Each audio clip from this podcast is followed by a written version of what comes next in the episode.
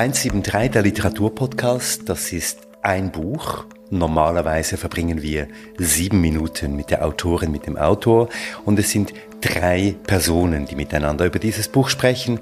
Die eine bin ich, Christoph Keller. Die andere bin ich, Marin Regenscheid. Und die dritte bin ich, Lucia Haug. Ja, seit der letzten Episode ist einige Zeit vergangen.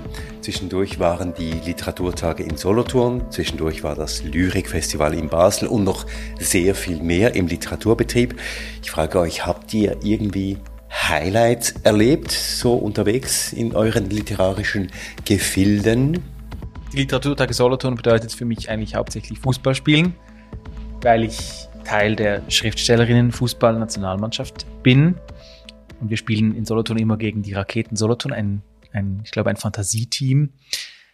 Und äh, der Anstoß, das ist immer mein persönliches Highlight, weil Peter Bixel ähm, jedes Jahr sich zum Stadion in Solothurn begibt und ähm, bevor dem Start des Spiels den Anstoß gibt, den Ball äh, in die richtige Richtung kickt und dann 90 Minuten oder sagen wir lieber 70 Minuten, denn wir halten nicht 90 Minuten durch, auf der Bank sitzt und zuguckt.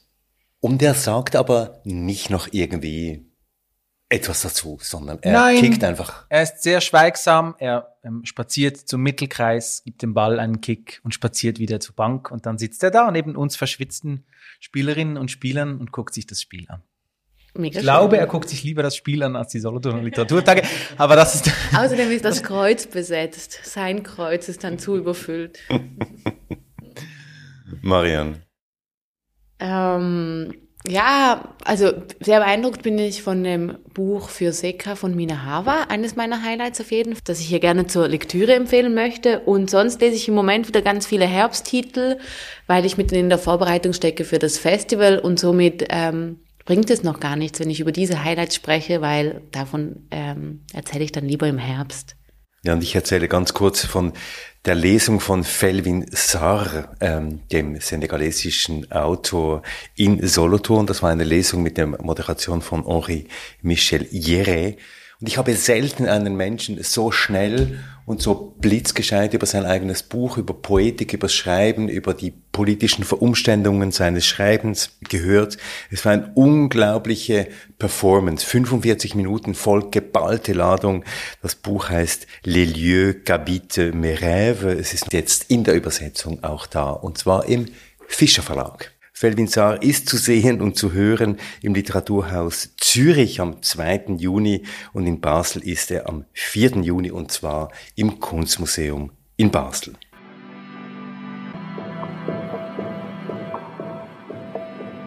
Ja, und damit kommen wir zum heutigen Highlight. Ja, es ist ein Highlight in eigentlich ganz vielerlei Hinsicht. Ich muss zugeben, am Anfang hatte ich meine große Mühe, in einen Einstieg zu finden. Ähm, aber dann, wenn man mal drin ist, ähm, ist es wahnsinnig beeindruckend, detailreich und ein großes Kaleidoskop an sehr, sehr, sehr vielen Bildern. Ähm, ich freue mich, dass wir darüber heute sprechen. Und worüber sprechen wir heute? Du hast es auch vorgeschlagen, Christoph. Wir sprechen über den neuen Roman von A.L. Kennedy. Als lebten wir in einem barmherzigen Land, erschienen bei Hansa in der Übersetzung von Ingo Herzke und Susanne Hobel. Es ist ein Buch, das zuerst auf Deutsch erschienen ist, in der Schweiz und in Österreich und in Deutschland und nicht auf Englisch. Und wir wissen nicht genau warum. Es scheint auch niemand genau zu wissen, warum das so ist. Das englische Manuskript gibt es ja offensichtlich, wenn es übersetzt werden konnte. Und es wird gemunkelt, dass kein Verlag das Buch jetzt rausgeben will oder überhaupt rausgeben will. Auch Al Kennedy ähm, hat sich in diese Richtung geäußert, dass sie Probleme hat, ähm, publiziert zu werden in England. Inwiefern das zutrifft, können wir nicht überprüfen. Es scheint jedenfalls ein Rätsel zu sein, denn uns ist nicht ganz klar, warum dieses Buch in dieser Form derartig äh, skandalös und problematisch sein könnte. Aber äh, wir werden darauf noch einmal ähm, detaillierter eingehen. Denn es gibt schon ein paar Seiten daran, die man diskutieren muss. Ja, genau. Eigentlich sind wir damit ja schon mittendrin im Thema dieses Buchs, in dem es eben laut den Kritiken, die wir äh, gelesen haben, vor allem um dieses marode Land äh, Großbritannien geht. Ich lese hier aus dem Klappentext vor in einem Land, das auf den Hund gekommen ist, wo perverse Sadisten und Marionetten das Sagen haben, glaubt die Grundschullehrerin Anna noch an das Gute im Menschen. Also es geht so die Ankündigung und auch viele Rezensionen eben ganz zentral um dieses Land Großbritannien, in einem Land, das in dem nichts mehr möglich scheint, das im Innern irgendwie verfault ist. Ja, und das eben dann mit diesem unerbittlichen Blick von A.L. Kennedy gelesen und gesehen wird. Und wir haben das Buch ja gelesen und eben, Lucia, das, du hast es schon angekündigt. Also natürlich gibt es hier kritische Stimmen in dem Buch, die auch eben diese Situation seit dem Brexit und Polizeigewalt und so beleuchten. Und trotzdem scheint es viel eher so, als wäre das nur eine Kulisse für das eigentliche Geschehen dieses Buches. Und über dieses eigentliche Geschehen sprechen wir dann gleich. Aber jetzt müssen wir vielleicht zuerst noch ganz kurz sagen, wer ist eigentlich A.L. Kennedy? A.L. Kennedy ist 1965 im schottischen Dundee geboren und ähm, sie zählt zu den wichtigsten zeitgenössischen britischen Autorinnen. Sie hat schon viele Literaturpreise bekommen und schreibt auch immer mal wieder Essays oder Artikel, zum Beispiel für die Süddeutsche Zeitung oder The Guardian. Und sind schon einige Erzählungen erschienen, wenn ich das richtig im Kopf habe, oder? Genau, bei uns liegt ein kleiner Bücherstapel auch hier auf dem Tisch. Stierkampf ist ein, eines ihrer würde ich sagen, zum Teil autobiografischen Bücher, dann ein sehr schöner Essayband äh, von A.L. Kennedy, der mit dem schlichten Titel Schreiben und dann ihr Debüt Einladung zum Tanz. Aber vielleicht ist es auch wichtig zu sagen, dass A.L. Kennedy auch als Stand-up-Comedian äh, auftritt. Ich habe mir auf YouTube ein paar ihrer Auftritte angeschaut und sie sind wirklich lustig in dem Sinne, dass einem das Lachen immer im Hals äh, stecken bleibt. Sie ist eben nämlich eine scharfe Kritikerin nicht nur der britischen Regierung, sondern der Verhältnisse allgemein. Und sie hat diesen Sarkasmus, den wir ja zum Teil auch an den Literaturtagen in Solothurn gesehen und gehört haben, der wirklich bissig daherkommt und der eben auch in diesem Buch, über das wir heute sprechen, durchschlägt. Ich glaube sowieso, dass bei ihr komisches und ernstes, zartes und eben sehr brutale Momente immer sehr dicht nebeneinander stehen. Total, ja. Und was ich auch spannend finde, ist, dass sie ähm, auch oft in so eine Art Metaebene geht und den Literaturbetrieb oder das Schreiben selber ebenfalls in ihren Büchern thematisiert. Vor einigen Wochen ist ein Artikel erschienen in der NZZ, das können wir vielleicht nicht unerwähnt lassen, in dem A.L. Kennedy die Nähe zu Verschwörungserzählungen ähm, zugesagt wird. Ähm, das basiert hauptsächlich auf dem Gespräch, das der Journalist mit der Autorin in Zürich hatte. Äh, und auch da ähm, scheint es uns irgendwie nicht ganz durchdringlich von außen zu verstehen, wie A.L. Kennedy funktioniert als Person. Also es kann gut sein, dass sie einfach Roman Bucherli vor sich hatte und gedacht hat, jetzt nehme ich diesen Journalisten mal einfach ein bisschen auf die Schippe. So kann ich mir das gut vorstellen. Ja, aber das ist auch schon wieder Interpretation und deshalb finde ich es irgendwie ganz wichtig, dass wir einfach uns sagen, auch in dieser Folge sagen, dass wir ganz nah bei diesem Text bleiben und darüber sprechen, was wir hier haben, weil über die anderen Umstände vielleicht einfach versuchen, ein bisschen wegzudenken und uns daran festhalten, worin es in diesem Buch geht. Und es geht, mach mal eine Kurzzusammenfassung. Worum geht es denn eigentlich? A.L. Kennedy erzählt die Geschichte von Anna und sie ist meistens auch aus der Perspektive von Anna erzählt. Anna ist eine Grundschullehrerin ähm, an einer englischen Schule. Sie leben zusammen äh, mit ihrem Sohn und später dann auch mit ihrem Freund in London. Und ähm, ja, es ist, äh, das, der ganze Roman spielt eigentlich vor der Kulisse von Corona. Es wurde im Lockdown geschrieben und eben auch von sehr vielen Ereignissen, die politisch gerade passieren in diesem Land. Zusätzlich zu diesem Lockdown wird ein Manuskript oder einige Blätter Papier werden Anna vor die Tür gelegt von Buster. Und wer dieser Buster ist, das erfahren wir dann in einem Art Dialog oder Erfahrungsbericht oder auch Tagebuchbericht, wie sie ähm, mit einer Gruppe von anderen, auch Demonstrierenden, dem Orchestra, diesen Buster kennengelernt hat und was dann passiert ist, wie diese Gruppe auseinandergefallen ist und auch wie ihr persönlicher Werdegang in den letzten Jahren war. Genau, wir haben das eigentlich mit zwei Texten im Text zu tun. Der eine Text ein bisschen umfangreicher sind die Aufzeichnungen von dieser Anna, die sie im, im, Lockdown, wie du gesagt hast, schreibt. Und die anderen sind diese auch tagebuchartigen Einträge dieses Busters. Wie diese Leben zusammenhängen, können wir vielleicht noch kurz sagen. Ähm, Anna hat Buster ähm, eben bei diesem Orchestra, Unrule Orchestra haben, sie, haben die sich genannt, kennengelernt, eine Art Straßenband, ähm, wahrscheinlich in Edinburgh beim Fringe Festival entstanden, eine Mischung aus Musikgruppe und Demonstration, politischer Demonstration. Und in diesem Zusammenhang äh, hat Anna, die Mitglied war beim Unrule Orchestra und mit deren Mitglieder sie heute immer noch befreundet ist, diesen Buster kennengelernt, der sich da angeschlossen hat.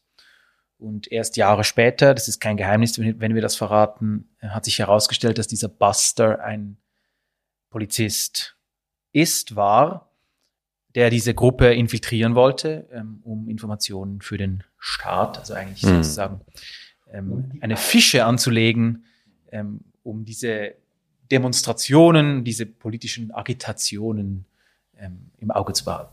Und dieser Buster und Anna haben ein Liebesverhältnis. Das ist, glaube ich, auch klar. Jetzt. Sie hatten zu dieser Zeit. Sie hatten zu dieser Zeit ein Liebesverhältnis, genau.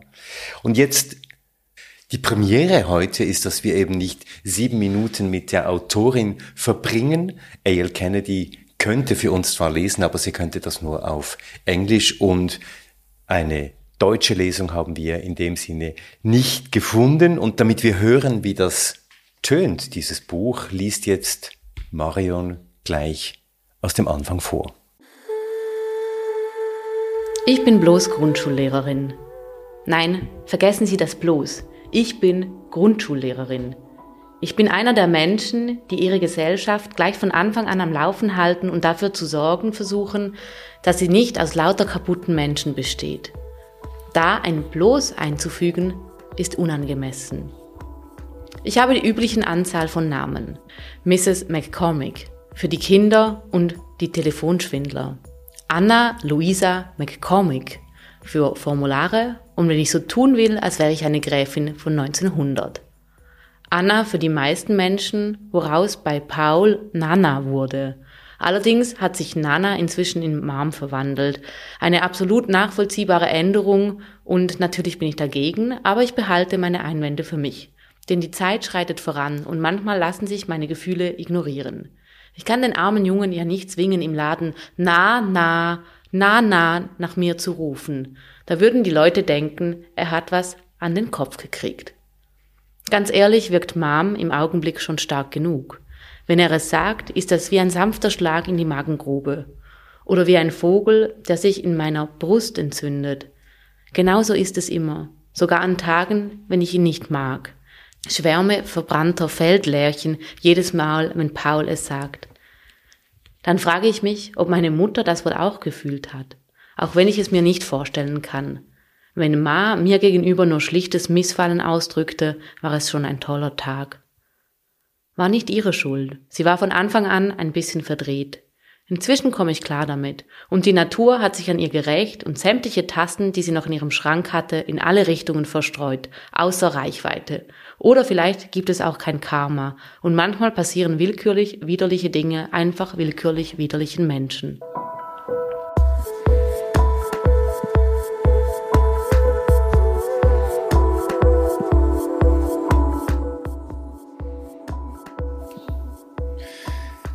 Ja, und ihr hört das schon, das ist ein unglaublich dichter und ähm, auch in alle in alle Richtungen ausufernder Text, den wir hier vor uns haben. Jetzt müssen wir vielleicht mal ganz kurz noch festhalten, wer ist eigentlich diese Hauptfigur Anna?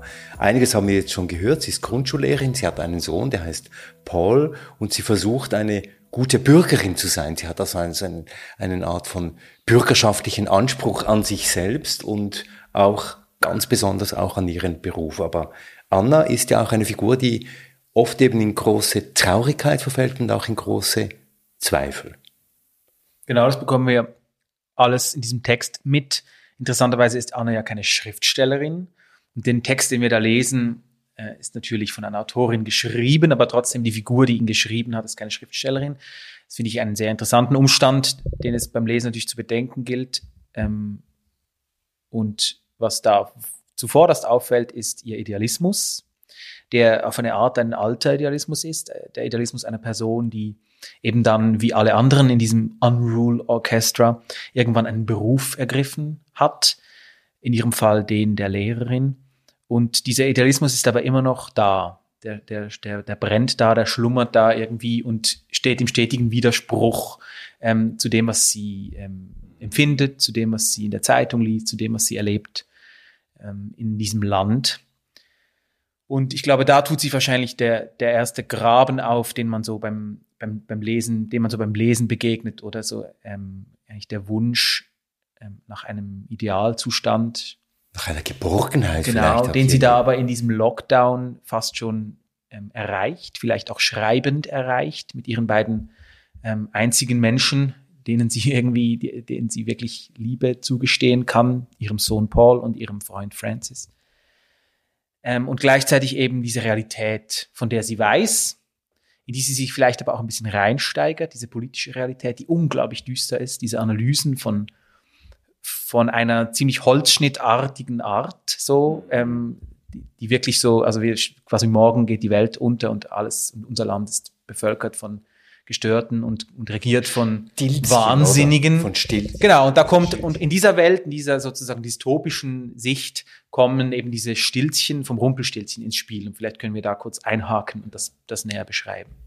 Ja, ich glaube, bevor wir zu den Stilzchen gehen, wir einfach noch kurz ähm, eine Charaktereigenschaft eben von Anna ist es, dass sie sehr traurig ist und dass es, du hast vorhin gesagt, diesen zwei Menschen, denen sie Liebe zugestehen kann, es ist, glaube ich, meiner Meinung nach fast umgekehrt, dass es die einzigen Menschen sind, die durch viel, viel hartnäckige Arbeit ihr das Gefühl geben können, Liebe empfinden zu dürfen oder für sie. Also nicht, dass sie geben kann, ich glaube, das kann sie gut, aber dass sie es auch empfangen darf und dass sie liebenswert ist, zieht sich meiner Meinung nach immer wieder durch diesen Text hindurch, so dieser eigene Kampf, auch Menschen wegzuhalten oder eben auch, ja, ich, sie hatte Erlebnisse in der Jugend und dann auch mit Basta, wo sie Liebe zugelassen hat und dann ging es eben schief. Ich glaube, es ist eine sehr verwundete Figur eigentlich, die da herauskommen möchte.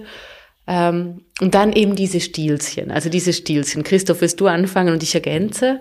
Ja, eben diese Sensibilität vielleicht, die Anna eben auch entwickelt hat, aufgrund dieser Verletzungen und dieser Verletztheit hat sie dazu gebracht, eben diese Stilzchen, diese Rumpelstilzchen, die eben in dieser, in diesem Großbritannien überall anzutreffen sind, in der Politik, in der Wirtschaft, bei der Polizei, in den Ministerien, auch im Alltag, diese Stilzchen immer wieder zu identifizieren, aufzuspüren und sich denen dann auch im Fall von Basta, darauf kommen wir noch zu sprechen, auch zu stellen. Es sind also alle möglichen Männer vor allem, die eben diesen Figuren des Rumpelstilzchens aus dem Märchen sehr ähnlich sind, insofern, dass sie Verräter sind und sie sind diejenigen, die eben die Auswegslosigkeit der Menschen ausnützen, so wie das Rumpelstilzchen im Märchen eben auch tut, die aber auch, und das sagt das Märchen auch, entlarvt werden können. In dem Moment, wenn wir sie entlarven und wenn wir ihnen den Namen geben, den sie verdienen, verschwinden sie ja, wie das im Märchen eben auch passiert. Wobei ich irgendwie immer wieder über dieses Bild stolpere, wenn ich jetzt gerade schon hier einmal einsteigen darf, weil das Rumpelstilzchen hilft ja der Müllers-Tochter, den eher bösen König, würde ich jetzt mal sagen, glücklich zu machen, indem dass sie Gold spinnt. Aber das kann sie ja gar nicht und braucht dann das Rumpelstilzchen zur Hilfe. Und das Rumpelstilzchen hilft ihr ja auch. Und als Gegendeal ähm, wird er ihr das erste Kind abnehmen, aber sie findet ja den, den Namen heraus von Rumpelstilzchen und damit nimmt er das Kind nicht. Also wer aber verrät genau. denn eigentlich aber wen? Genau. Und diese Verflechtung, die hier schon aufgemacht wird, finde ich auch im Buch. Sie mhm. erzählt ihren äh, Grundschulkindern diese Geschichte noch einmal vom Rumpelstilzchen und nimmt es dann ganz lustig auseinander. Und ich bin trotzdem immer wieder darüber gestolpert, weil ich eigentlich bis jetzt, bis jetzt nicht ganz verstehe, wie sie das meint mit diesen Rumpelstilzchen. Ähm, Lucien. Ja, es gibt vielleicht zwei Dimensionen dieser Stilzchenkritik, wenn wir sie so nennen wollen. Das ist eine Person, die sehr in Feind und Freund denkt, oder kann man sagen, diese Anna. Und es gibt diese politische Dimension von diesen politischen Stilzchen. Ähm, und da ist wahrscheinlich diese, dieses Bild etwas schief oder, oder, oder sehr grob, äh, ähm, weil es eben da auch, und da können wir vielleicht eine kurze Klammer machen, eben diese problematische Seite beinhaltet, weil sie sich eben sozusagen nicht auf den König konzentriert sondern nach diesen Zwischenfiguren. Und diese Zwischenfigur, die wurde ja, die wurde sozusagen zumindest, zumindest im deutschen Kontext eben auch ähm, oder so in der Antisemitismusforschung ähm, äh, auch als, als sozusagen antisemitische Figur äh, bezeichnet. Und gleichzeitig gibt es aber auch eine persönliche Dimension, die ist vielleicht ergiebiger oder präziser, nämlich Stilzchen, die im Leben dieser Frau sie und vielleicht auch ihren ihren Vertrauensvorschuss oder, oder ihre eben auch ihren Idealismus, der eben im, zum Beispiel in, diesem, in Form diesem Unrule Orchestra auch ein sehr schöner, ein wahnsinnig friedlicher Idealismus war, ausgenützt haben und ihr Verletzungen und Narben zugefügt haben, die sie nicht so schnell vergessen kann. Und da ist eben vielleicht das beim Namen nennen interessant, weil was hier passiert über diese 500 Seiten ist tatsächlich ein sehr langes, aber ein sehr nötiges beim Namen nennen. Also da wird das Schreiben mhm. eigentlich zu einem Bezeichnen, dass man sagen kann, wer die sind, was die getan haben und eben die Befreiung, die das auch beinhaltet. Und die Anna einerseits befreit sie sich, indem sie darüber schreibt. Ich glaube, das ist der eine Freiheitsmoment in diesem Buch. Und das andere ist, dass sie den Oberstilz, über den wir jetzt gleich sprechen müssen, nämlich diesen Buster, real durch London jagt. Also sie trifft ihn an irgendwie im Anschluss an einen Prozess, wo es um Freunde aus diesem Unruled Orchestra geht, die immer noch irgendwie ähm, mit dem englischen Staat im Konflikt stehen, trifft sie diesen Buster und sie lässt nicht los, bis sie ihn gestellt hat. Das heißt, diese Anna ist zwar eine, die verletzt ist, die enttäuscht wurde, die immer wieder auch ähm, ausgetrickst wurde in ganz übler Art und verletzt wurde, aber sie bleibt eine Handelnde. Und das finde ich diesem Buch auch ein mutmachendes Element, dass nämlich A.L. Kennedy diese Anna als eine trotzdem handelnde und als eine trotzdem sich bewegende darstellt. Ja, eine sehr widerspenstige Figur auch, eine starke Figur. Also auch beim äh, Orchestra hat sie ja Menschen getragen, als die früher ähm, ihre Kunststücke gemacht haben. Also Anna ist eine unglaublich körperlich starke Figur, aber eben auch äh, mit all den Ausschweifungen, die sie hat und auch, auch den traurigen Momenten ist sie eine ähm, ja, unbeugsame Person, die eben auch diesen Buster durch ganz London folgt. Ja, und zu diesem Buster müssen wir jetzt vielleicht kommen, weil er ist gewissermaßen die zweite Hauptfigur in diesem Buch. Buster ist so etwas wie ein Geheimagent, ein Infiltrateur, er ist ein Spitzel des britischen Geheimdienstes. Er hat, wie du schon gesagt hast, Lucia eben in diesen 80er Jahren die subversive und sehr kreative Gruppe Unruled Orchestra infiltriert und er schreibt wir wissen nicht genau warum, aber wahrscheinlich, weil er ein Geständnis ablegen möchte, schreibt er in der Ich-Person, was er eigentlich während seiner Tätigkeit so gemacht hat. 99, vielleicht 100 Morde gehen auf sein Konto, das schreibt er ganz zum Schluss. Also es ist keiner, der irgendwie nur irgendwelche Fischen ausgefüllt hat, sondern Buster ist ein Mörder. Und Christoph, du liest jetzt aus der Pastorstimme, wie er eben Anna erzählt. Ich klinge sehr menschlich. Ich bin menschlich. Ich sage dem Hausbesitzer, ich könne seine Sicherheit nicht gewährleisten. Ich betone meine sanftmütige Art und glaube, ich kann seine Haut riechen. Ich erkläre die Notwendigkeit, Zugang zu seinen Computern und seinem Router zu bekommen, auch zu seinen Verstärkern und VPN-Systemen und seiner Vernetzung und den Videoüberwachungssystemen und zu allem, wo elektronische Schwachstellen auftreten könnten und ich von Nutzen sein kann. Ich lebe, um von Nutzen zu sein. Wartung. Der Hausbesitzer ist sowohl erleichtert als auch besorgt, beides gleichzeitig und an den falschen Stellen. Ich stelle fest, dass ich ihn mir hinreichend willfährig gemacht habe, womit ich meine, dass er mir den entsprechenden Zugang bewilligen wird. Ich warte und zähle bis fünf. Er sieht mich an, ich lächle. Und dann setzt er zögernd, zögernd einen Fuß zurück, dann den anderen und dreht sich um und lässt mich in sein Haus. Er fügt sofort eine Ungeduld hinzu, weil ihm aufgrund seines Einkommens nichts je passieren dürfte, ohne dass er es bewilligt hätte. Im nasalen Ton sagt er, wenn es sein muss, womit er sich als Exemplar seiner Art zu erkennen gibt. Weil er ein Drangsalierer ist, erlaube ich ihm, mich zu drangsalieren. Auf diese Weise verliert sein Verstand an Schärfe aus Freude darüber, dass er sich in einem Wettstreit zwischen Männern durchgesetzt hat. Ich verhalte mich wie jemand Untergebenes, dem plötzlich die hohe Qualität des Parketts aus Ahornholz auffällt, das im ganzen Haus verlegt ist. Ich zeige verhaltene Überraschung und kniee mich hin, um die Stiefel auszuziehen. Er sagt, Oh, das ist doch nicht nötig mit einer Stimme, die man Bediensteten vorbehält.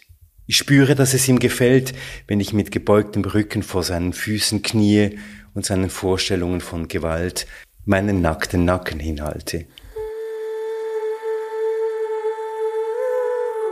Ja, man kann sich vorstellen, am Ende dieser Szene geschieht dann mit dem Hausbesitzer etwas Die Textstellen zeigen, es ist ein sehr komplexes, ein sehr dichtes Buch, auch von zwei Texten, die wie gegenläufig sind. Jetzt nimmt mich natürlich Wunder, die Frage aller Fragen hier. Wie ist es euch beim Lesen ergangen, Marion? Ha, also ich habe es am Du hast ein bisschen ja schon gesagt, es ist ja, Zeit gebraucht, bis du reingekommen Ja, bist. wirklich. Also am Anfang ist es keine Geschichte, die sich einem sehr schnell erschließt. Und es hat so seine Zeit gebraucht, bis ich irgendwie reingekommen bin und nicht mehr die ganze Zeit dachte, hä, was, was wird hier eigentlich erzählt? Worauf will die Erzählerin hinaus? Was soll mir hier eigentlich präsentiert werden? Ich mag das eigentlich ganz gerne, sehr klassisch, mit Anfang, Mitte, Schluss und eine klare Storyline.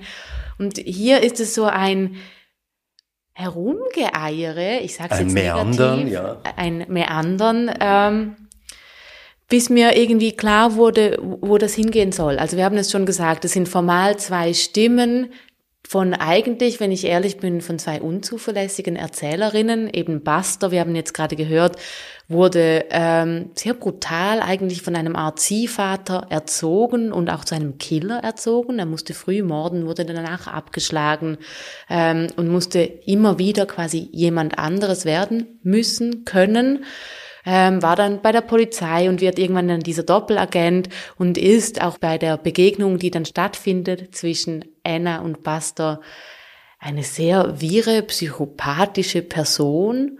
Und auch die ganzen Schriftstücke, die wir von Buster haben, sind ja irgendwie auch sehr wir. Mhm. Verständlich teilweise, aber auch irgendwie wir. Und eben auch Anna ist irgendwie ähm, in diesem Lockdown, schreibt dieses Tagebuch, ist offensichtlich keine Schriftstellerin, sondern einfach eine aktive, aktivistische Person, die denkend unterwegs ist und uns eigentlich aber etwas erzählen möchte, was ganz, ganz am Schluss erst kommt und dann auch ein anderes Licht auf sehr vieles bringt. Aber das verraten wir jetzt natürlich nicht, was da ganz am Schluss kommt. Aber ich glaube, das ist schon eine der ganz, ganz großen Schlüsselszenen in diesem Buch. Ja, man kann es dann gegen Ende auch gar nicht mehr anders lesen als Schreiben als Rettung, Schreiben aber auch als Ablenkung ähm, und dann eben auch die längeren Stellen oder die nicht so, sagen wir mal, zielgerichteten Stellen eben auch vielleicht als Wunsch nicht aufhören zu müssen, weitermachen zu können, mit Leuten zu sprechen. Man wird ja auch direkt angesprochen, wenn man Annas Tagebuch oder diesen Text liest. Ähm, und da tut sich natürlich eine sehr berührende Dimension dieser Figur einfach auf, die, die, ich würde nicht sagen, eigentlich ist es nicht meandrierend, sondern es ist eigentlich ziemlich zielgerichtet. Es braucht einfach wahnsinnig lange, bis sie das sagen kann, was sie sagen möchte, bis sie das erzählen kann, was sie erzählen möchte. Und ähm, dem zu folgen ähm, ist aber auch sehr unterhalten, möchte ich sagen, weil sie wirklich, also weil diese Person, man muss ja wirklich da sagen, das ist ja der Schreibprozess ist ja ausgestellt, die Figur schreibt und nicht die Autorin. Ähm, diese Figur hat einen ziemlich ungewöhnlichen, eine ungewöhnliche Art, Bilder zu finden für das, was sie sieht, für das, was sie erlebt.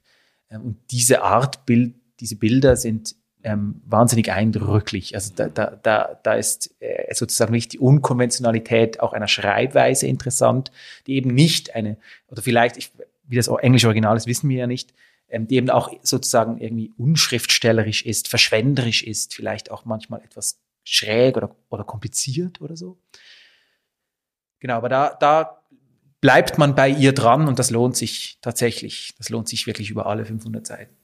Hast es gesagt, es gibt sehr viele Bilder in diesem Buch und es überschäumt manchmal auch von diesen Bildern.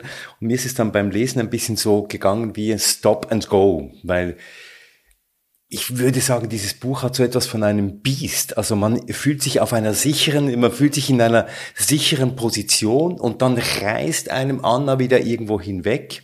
Man hat das Gefühl, jetzt ist man auf einer Blumenwiese und dann taucht ein Monster auf.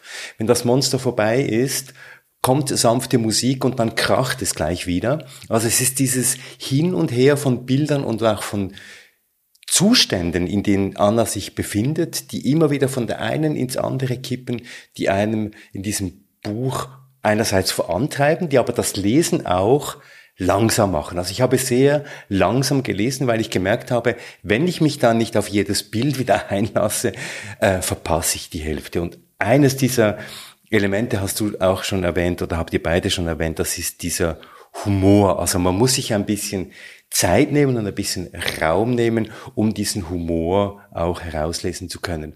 Und dieser Humor, glaube ich, hat eben auch damit zu tun, er ist deshalb vielleicht auch so gut, weil A.L. Kennedys Hauptfigur Anna eigentlich mit dieser einen Frage immer wieder hadert und daran herumdenkt, nämlich soll ich ein barmherziges Land sein? Soll ich diesen Stilzchen, die mich geplagt haben, von Basta bis zu anderen Figuren, denen denn verzeihen? Soll ich in eine barmherzige Position hineinkommen, in einem Land, wo mir alle sagen, sei unbarmherzig. Hier ist Neoliberalismus, es gibt nur Sieger oder Verlierer. Soll ich in einem solchen Land als Einzelperson noch so etwas sein wie barmherzig? Ja, und diese titelgebende Geschichte, ähm, die du jetzt auch zitiert hast, Christoph, eben, ob es darum geht, als lebten wir im Konjunktiv, diese titelgebende Geschichte, als lebten wir in einem barmherzigen Land oder beziehungsweise dieses Zitat, das dann zu einem Titel geführt hat, zumindest bei dem deutschen Buch, beim Originaltitel wissen wir ja eigentlich eben auch nicht, erzählt Anna auch in der Mitte dieses Buches, wo es eben darum geht, dass ein Mann, der sehr, sehr viele Menschen umgebracht hat, die Erlösung sucht und dann sich auf den Weg macht in dieses barmherzige Land und genau auf der Grenze stirbt. Und die Frage ist dann, kommt jetzt eben er trotzdem noch in den Himmel oder nicht? So nur kurz diese Binnengeschichte zusammengefasst, die allegorisch für diese Geschichte auch stehen könnte. Und dann wird ja tatsächlich dieser Schreibprozess auch zu einem barmherzigen Vorgang. Geht ja fast gar nicht anders, weil es bedeutet eben sich zuwenden, es bedeutet auch Widersprüche aufdecken. Es bedeutet aber auch vielleicht hinter das Grenzen zwischen Gut und Böse irgendwie zu verwischen. Und man kann es sagen, die Hauptfigur, diese Anna, entscheidet sich ganz, ganz am Schluss des Buches auch dafür, etwas zu sein. Wir hören jetzt noch einmal einen Ausschnitt, wo es um das Lustigsein geht. Auch ein Thema, das nicht nur beim Unrule Orchestra in einer Vergangenheit eine Rolle spielt, sondern auch in der Gegenwart im Lockdown. In strukturlosen Tagen braucht man einen Zeitplan. Perfekt. Lassen Sie mich das machen. Ich habe unsere Wochen bis in die Haarspitzen verplant, einschließlich des Zeitplans für den nicht verplanten Platz. Francis wurde bei seiner Ankunft eingeplant. Ich weiß also, wo jeder sein sollte. Ungeplanter Platz ist riskant. Ich mache mir auch Sorgen um Francis, aber wenigstens ist er erwachsen. Wenigstens können wir uns darauf einigen, seine offensichtliche Widerstandsfähigkeit als Tatsache zu akzeptieren, abgesehen von den Tagen, an denen das nicht der Fall ist. Ich habe einen privaten Kontrollplan für die beiden. Die Normalität der Wicklow Street erinnert mich an Jonglierübungen. Kontrolliere Paul, kontrolliere Francis, kontrolliere mich selbst und sorge dafür, dass alles in der Luft bleibt und vergiss nicht zu lächeln. Aber an manchen Abenden liegt mein Junge auf seinem Bett und hält ein Buch in der Hand, ohne es zu lesen. Mein Junge hat seine Lampe nicht an oder mein Junge steht früh morgens in der Küche und hebt Geschirr auf, das er fallen gelassen hat, und seine Augen sind feucht von jungen Tränen, weil er etwas kaputt gemacht hat. Letzte Woche hat er aus Versehen die einzige Tasse zerbrochen, die von dem Paar übrig geblieben war, das wir gemeinsam für seinen sechsten Geburtstag gemacht hatten. Ganz schlechte Idee für einen Geburtstagsausflug, aber die Tassen wurden langsam zu Lieblingsstücken. Aber man sollte nie Lieblingsstücke haben. Es sind die, die man benutzt und die man am Ende kaputt macht. Wenn Paul traurig ist, mache ich genau das, was er macht, wenn ich traurig bin. Ich hole ihn ab und wir legen uns auf mein Bett und erwähnen die Traurigkeit nicht besonders.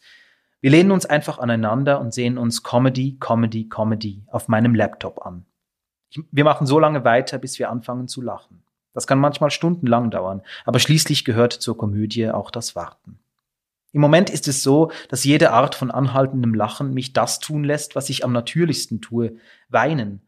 Aber weinen ist immer noch eine Art Heilmittel. All die Giftstoffe, die an meinem Kinn herunterlaufen und abtropfen, die Nebenhöhlen werden frei, die Lungen bekommen ein Training, um zu beweisen, dass sie noch gesund sind. In diesem Haushalt kennen wir unsere Medizin und wir nehmen sie. Die Nacht, in der Francis sich zu uns gesellte, um eine Dosis Funny zu sich zu nehmen, das war ein bisschen angespannt. Wir drei kuschelten uns auf dem Bett zusammen, wie Welpen, die versuchen, sich warm zu halten. Und ich wartete gespannt darauf, worüber Francis wohl lachen würde. Es gibt kein Heilmittel, wenn ein Paar nicht über dieselben Dinge lachen kann. Aber es war in Ordnung als ich hörte, als ich spürte, wie er das erste Mal amüsiert schnaubte, dann den ersten großen Stoß von Funny, der ihn durchfuhr, das war ein toller Moment. Das war wichtiger, als wenn ich ihm einen eigenen Wohnungsschlüssel gäbe.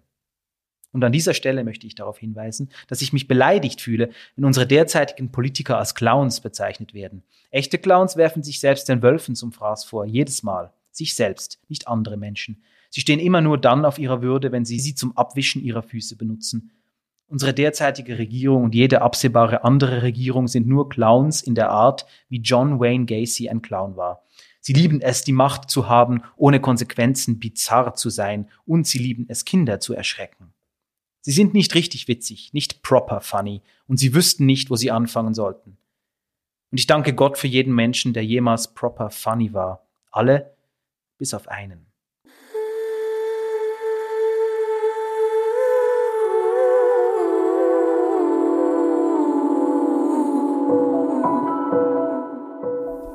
Ja, und während ich dir zugehört habe, Lucien, ist mir einfach nochmal aufgefallen, wie unglaublich gut geschrieben dieses Buch ist. Wie hier ein Fluss, ein Bilderrausch und gleichzeitig eben auch eine Präzision am Werk ist, gekoppelt mit dieser Art von Sarkasmus und von Ironie.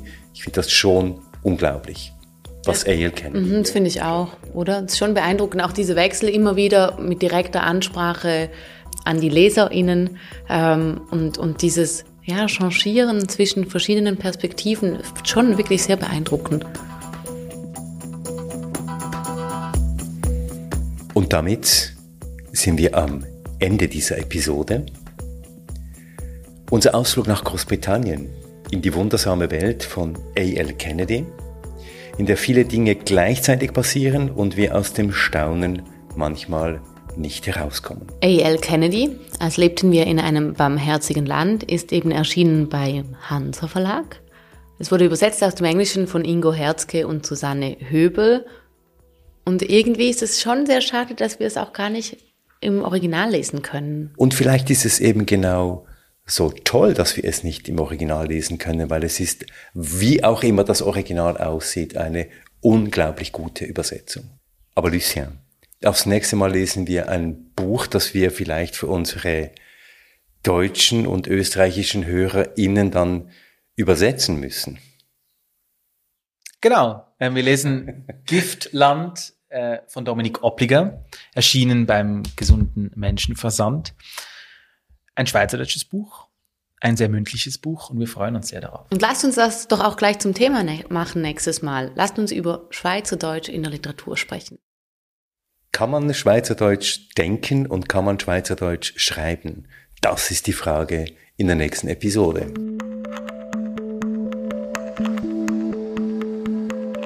Das war also 173, der Literaturpodcast mit der Folge 38.